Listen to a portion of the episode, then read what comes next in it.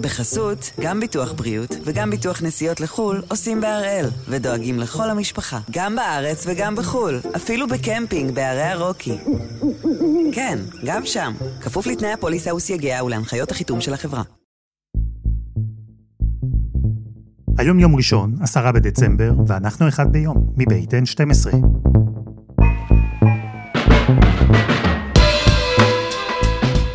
אני אלעד שמחיוף, ואנחנו כאן כדי להבין טוב יותר מה קורה סביבנו, סיפור אחד ביום, בכל יום.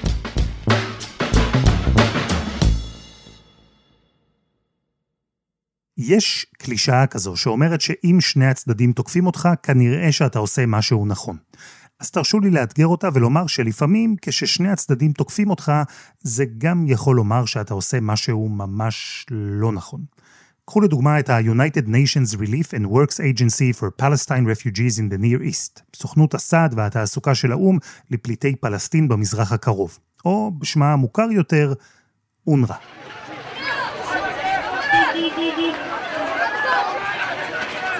בעזה, הפלסטינים פרצו בזעם למחסן ענק של אונר"א כשגילו שיש שם כמויות גדולות של אוכל וציוד שפשוט יושב בארגזים ולא מועבר להם, לתושבים. חמאס, כבר שמענו, גונב ציוד מאונר"א, בין אם לשימוש עצמי, או שאחר כך מוכר אותו בשוק השחור. אבל זה לא רק הפלסטינים. הרבה מאוד ארגזים של אונר"א.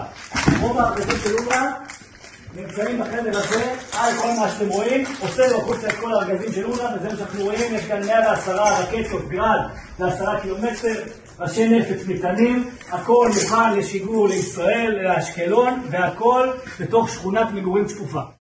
בישראל זועמים על אונר"א, אחרי שפעם אחר פעם מתברר שחמאס משתמש במתקנים של הארגון לצרכים צבאיים.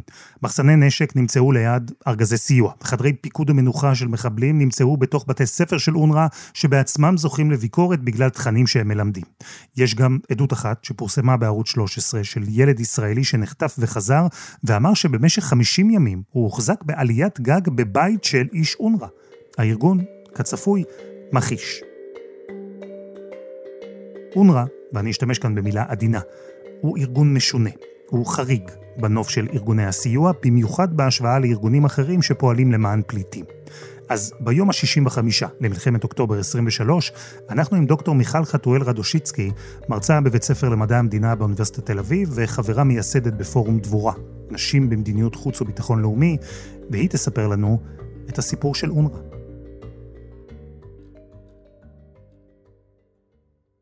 אז אם נתחיל בעצם באיך אונר"א נוצר, אז כנראה שנקודת ההתחלה היא ב-1947 עם תוכנית החלוקה של האו"ם, החלטה 181, שבעצם מחליטה לחלק את הארץ בישראל המנדטורית למדינה יהודית ומדינה ערבית. זה קצת מוזר לפעמים שצעדים שיכולים להשפיע על מיליוני אנשים שנים קדימה מקבלים שמות בנאליים, טכניים כאלה. כמו החלטה 181, היא תוכנית החלוקה. יוזמת האו"ם, לחלק את ארץ ישראל למדינה ערבית ומדינה יהודית. החלטה אחת שאונר"א תתבסס עליה בהמשך. החלטה שהובילה את האו"ם לקשור את עצמו באופן ספציפי וייחודי מאוד עם הפליטים הפלסטינים. וזו לא ההחלטה היחידה. ב-1948, עוד החלטה מאוד חשובה של האו"ם, שבעצם uh, מתייחסת לזכות. מה שאנחנו קוראים היום זכות השיבה של הפליטים הפלסטינים, וההחלטה הזאת אומרת שפליטים שמבקשים לחזור לבתים שלהם, יורשו לעשות זאת. גם החלטה 194 היא חלק חשוב מאוד בסיפור של אונר"א. החלטה רחבה וגדולה שמדברת על ועדת פיוס לסיום הסכסוך הישראלי-ערבי, ובתוכה, סעיף 11, מדבר על הזכות לפליטים הפלסטינים לשוב לבתיהם ולחיות בשלום עם שכניהם. מדינות ערב הצביעו נגד ההחלטה הזו, גם הפלסטינים התנגדו לה בגלל שהדבר כלל הכרה במדינת ישראל. אבל לענייננו, ההחלטה הזו בעצם הציגה את נושא הפליטות הפלסטינית כעניין זמני.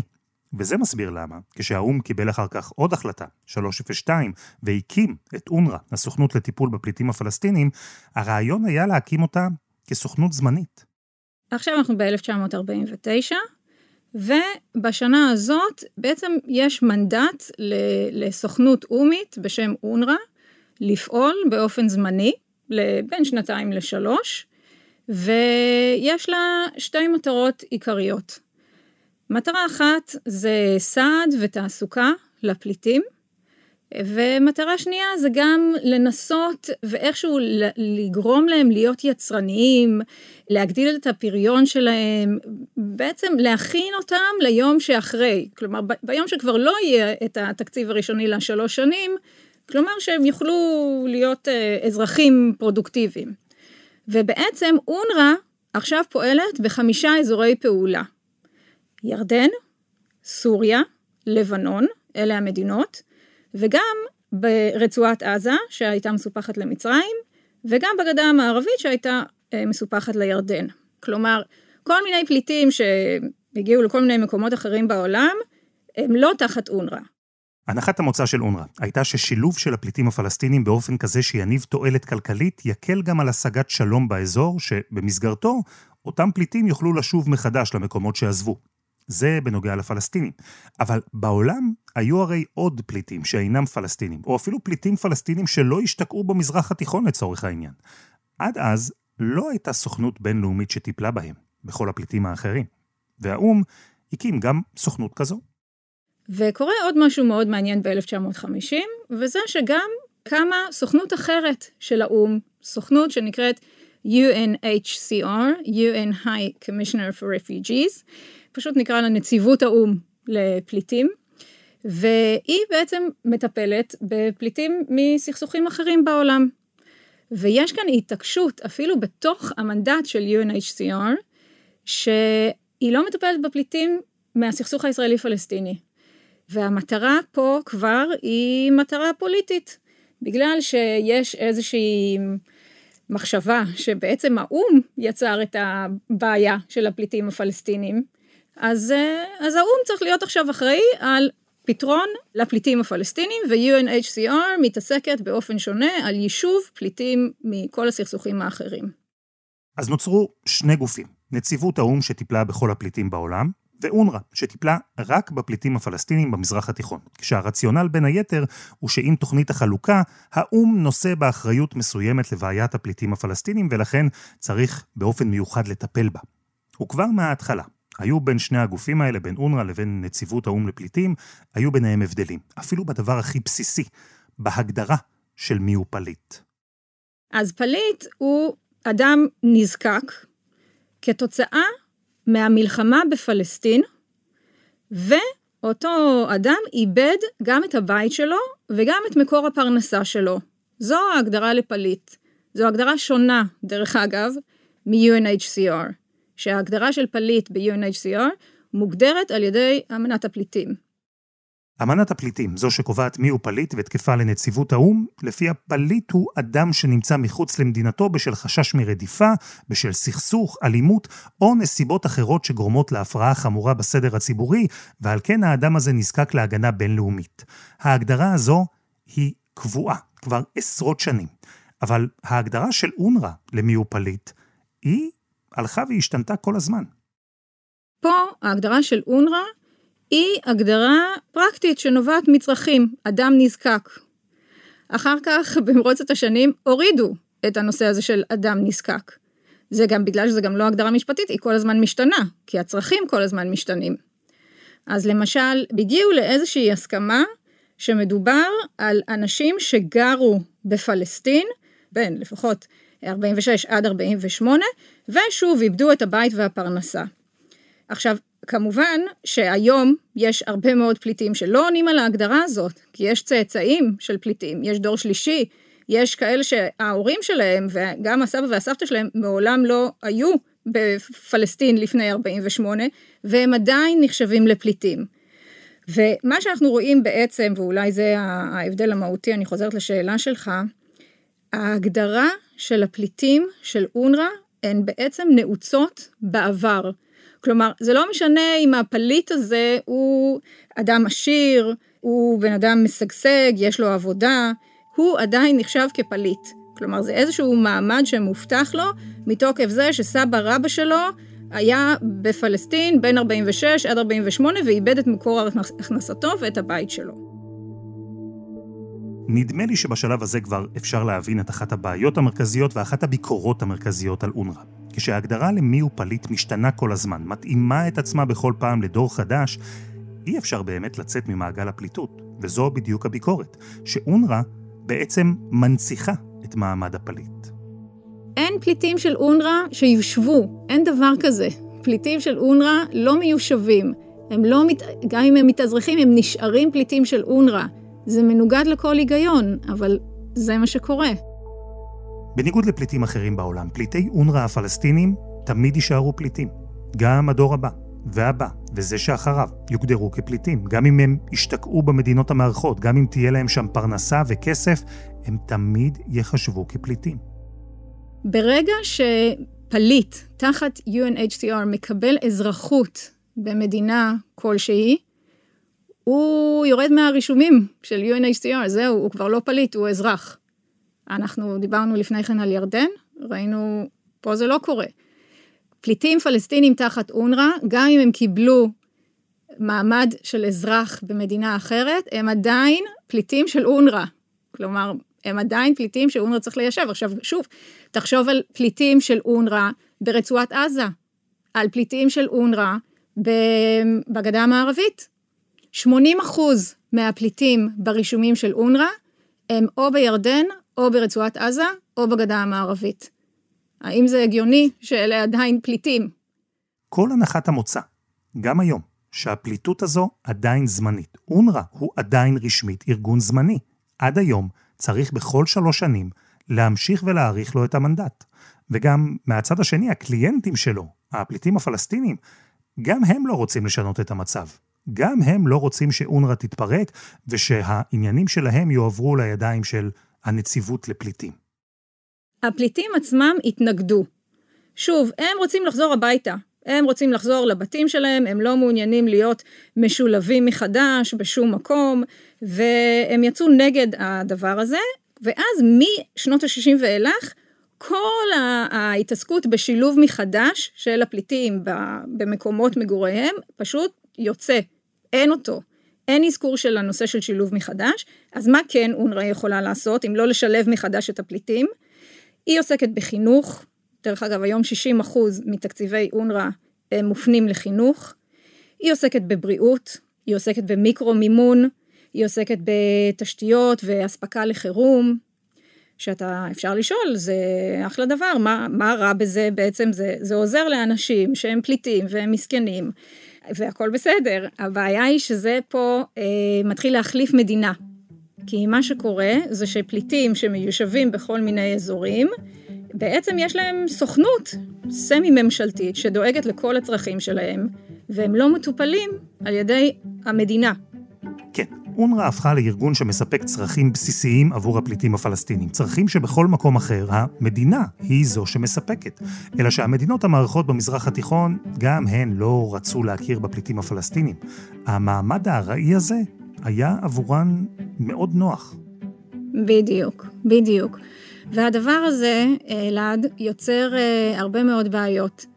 הפליטים, במיוחד בלבנון, הם uh, לא זכאים ל- לרכוש קרקע, למשל. הם לא יכולים uh, להתחנך במערכת חינוך הציבורית ושל המדינה, לא, הם, הם חייבים להתחנך תחת המערכת של אונר"א.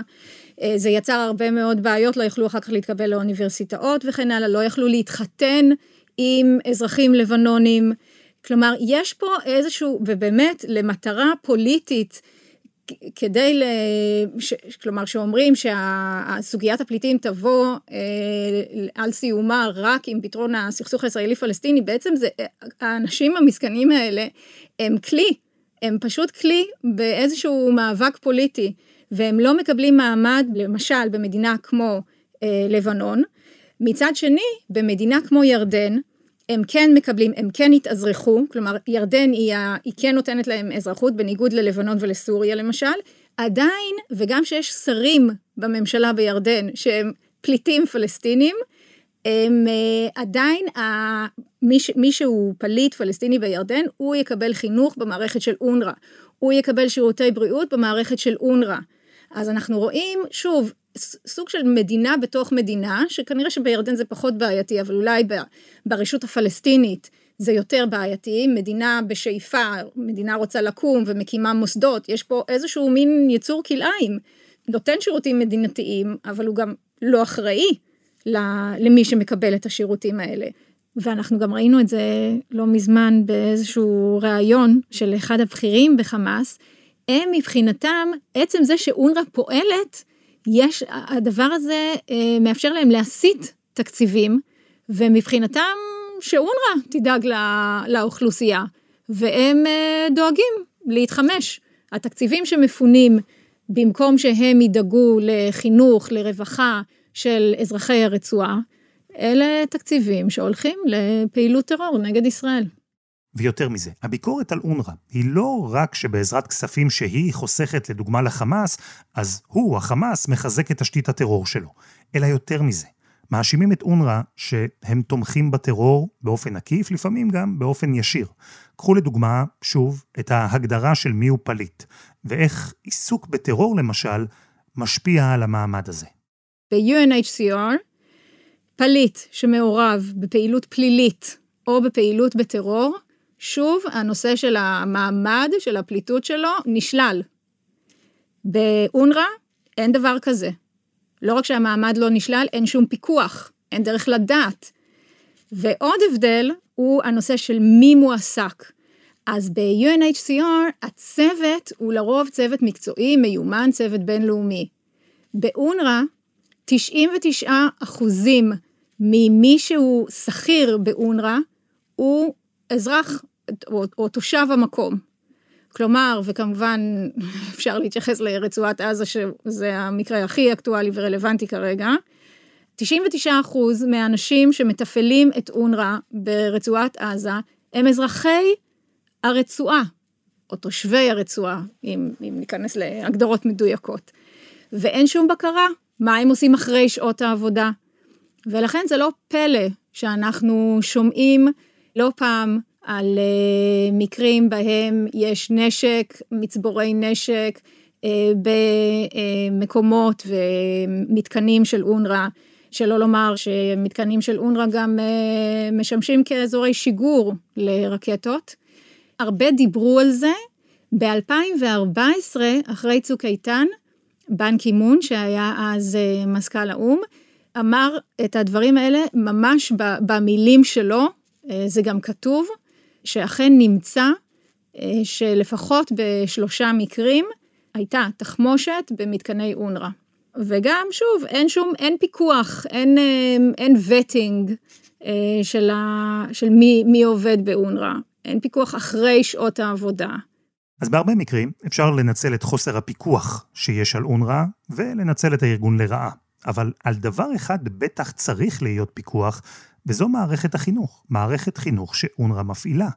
וגם שם, לא פעם, עלו טענות לתכנים מסיתים, אנטישמיים, מורים שחינכו לרצח יהודים ועודדו פעולות טרור.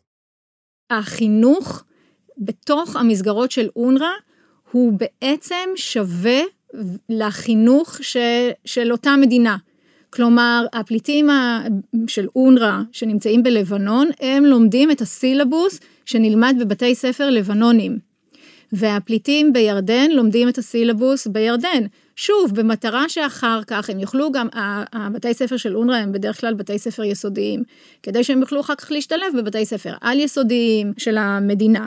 אז זה הרעיון. עכשיו כמובן שמה שקורה נגיד ברשות הפלסטינית, ובוודאי ברצועת עזה, זה סילבוס של אה, חמאס, וברשות הפלסטינית זה הסילבוס המקומי. והיו מחקרים שנעשו בנושא הזה של לראות מה קורה בבתי ספר של הרשות הפלסטינית לפחות, אני מניחה שבחמאס זה יותר גרוע. אה, ממצאים שהתקבלו שם שיש אה, הרבה מאוד אה, דה-לגיטימציה, לא רק לישראל, אלא ליהודים, שבמקומות מסוימים, בספרים מסוימים, אין בכלל התייחסות לישראל. עם השנים זה פחות ופחות ישראל ויותר ויותר הציונים, או הישות הציונית. הנרטיב הוא נרטיב אה, מן הסתם פרו-פלסטיני, נרטיב של פליטות, של מסכנות. אה, במפות אין את מדינת ישראל, אין חינוך לגבי הסבבי משא ומתן השונים שהיו עם ישראל. כלומר, אנחנו רואים פה חינוך שהוא לא למטרות אה, שלום ולגדל איזשהו דור על ערכים ליברליים ומערבים.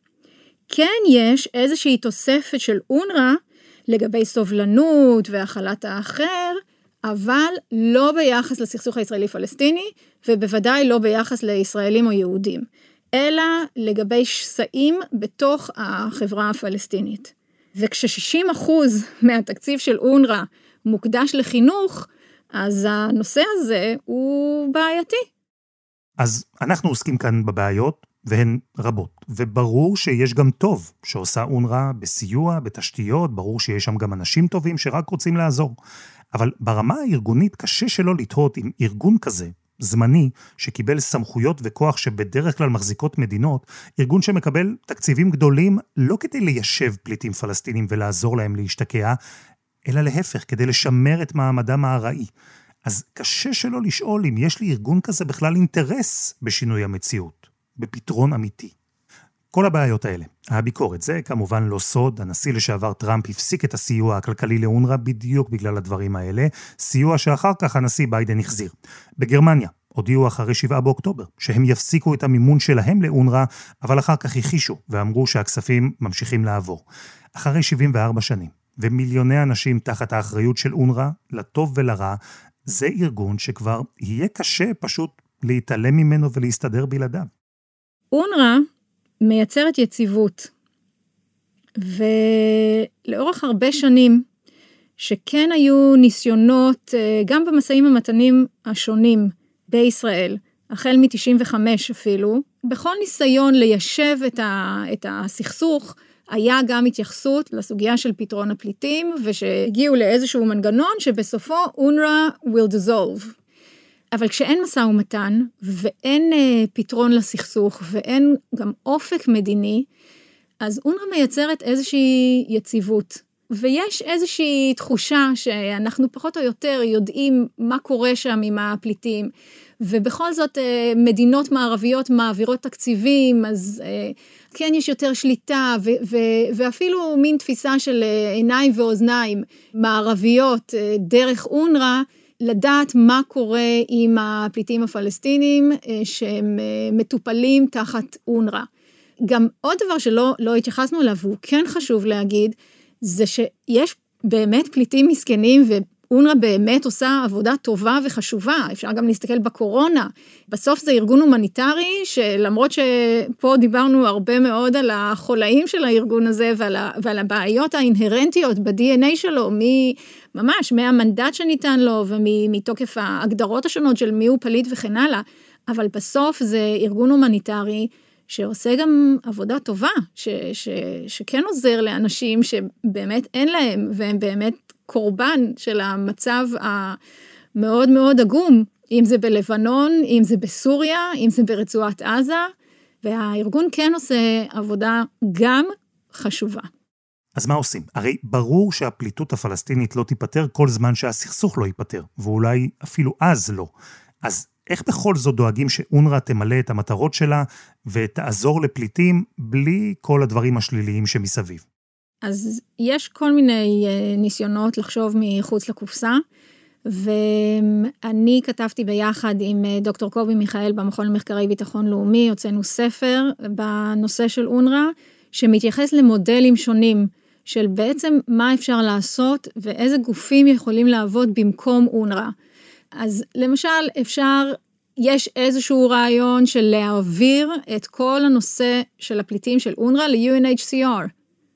יש לנו 80 אחוז מהפליטים של אונר"א, אמרנו, או שהם אזרחי ירדן, או שהם יושבים ברצועת עזה או בגדה המערבית. מבחינת העולם שתומך בפתרון של שתי מדינות לשני עמים, אלה אנשים שלא לא באמת צריכים טיפול של אונר"א, הם צריכים טיפול של הרשויות. אלה או שהם אזרחים ירדנים וירדן צריכה לטפל בהם, או שהם אזרחים של הרשות הפלסטינית, או של רצועת עזה, והם, צריך לגרוע אותם מהרשימות של, ה, של פליטים של אונר"א, וה-20% הנותרים הם יועברו למשל לטיפול של UNHCR. אפשר לחשוב על איזשהו פתרון של גוף בינלאומי. אפשר להקים סוכנות חדשה, שהיא לא אונר"א, משהו אחר, עם כללים אחרים. ומאוד חשוב לחשוב מחוץ לקופסה בנושא הזה, וביחד עם מדינות העולם. אבל אם אני לוקח משהו משיחתנו, זה שיש המון גורמים שבעצם אין להם אינטרס אמיתי בשינוי המצב. ישראל לא מוכנה לזכות השיבה, ההנהגה הפלסטינית, מדינות ערביות במזרח התיכון, לא רוצות שמיליוני פלסטינים באמת ישתקעו ויקבלו אה, שוויון בזכויות, גם אם הפלסטינים עצמם בחלקם ירצו. לאונר"א אמרנו, אין אינטרס לשנות את המצב. אז למה בכלל ששינוי כזה יקרה? אז אני מבקשת להיות אופטימית, ואני לא רוצה להגיד שזה לא יקרה. ואני אומרת שאם אנחנו כן ניכנס לאיזשהו סבב של משא ומתן, ויכול להיות שזה נראה הכי לא ריאלי במציאות הנוכחית, אבל במידה וכן ידובר על איזשהו אופק, איזשהו פתרון מדיני לסכסוך הישראלי-פלסטיני, אז אונר"א והנושא של הפליטים הפלסטינים כן יצטרך להיות חלק מרכזי מהנושא הזה. ויש פתרונות, יש מה לעשות, אפשר, שוב, 80 אחוז, לפי, לפי השיחה שלנו, אנחנו מבינים, 80 אחוז מהפליטים, מהמספר המטורף הזה של פליטים שהתחיל ב-700 אלף, והיום נמצא ב-5.9 מיליון, 80 אחוז מהם, הם, אפשר למצוא פתרון, ממש. אז אנחנו מדברים על מספרים הרבה יותר קטנים, וכן אפשר, שוב, לחשוב מחוץ לקופסה. היו כל מיני יוזמות, למשל, של קנדה, שהיא מה שנקרא מדינות שלישיות, שמוכנות כחלק מהמאמץ, מהתרומה של העולם לפתור, לסייע בפתרון הסכסוך הישראלי-פלסטיני, מדינות שמוכנות לקלוט אה, מספרים מסוימים של פליטים. כלומר, אה, לא להרים ידיים. דוקטור מיכל חתואל רדושיצקי, תודה. תודה, אלעד.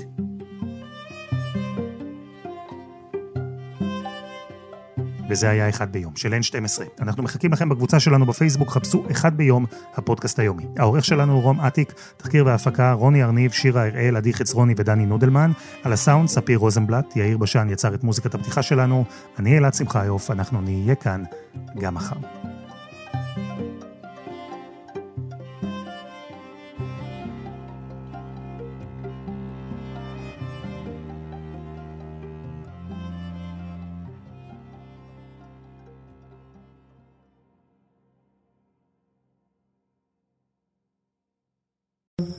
בחסות, גם ביטוח בריאות וגם ביטוח נסיעות לחו"ל עושים בהראל, ודואגים לכל המשפחה, גם בארץ וגם בחו"ל, אפילו בקמפינג בערי הרוקי. כן, גם שם, כפוף לתנאי הפוליסה וסייגיה ולהנחיות החיתום של החברה.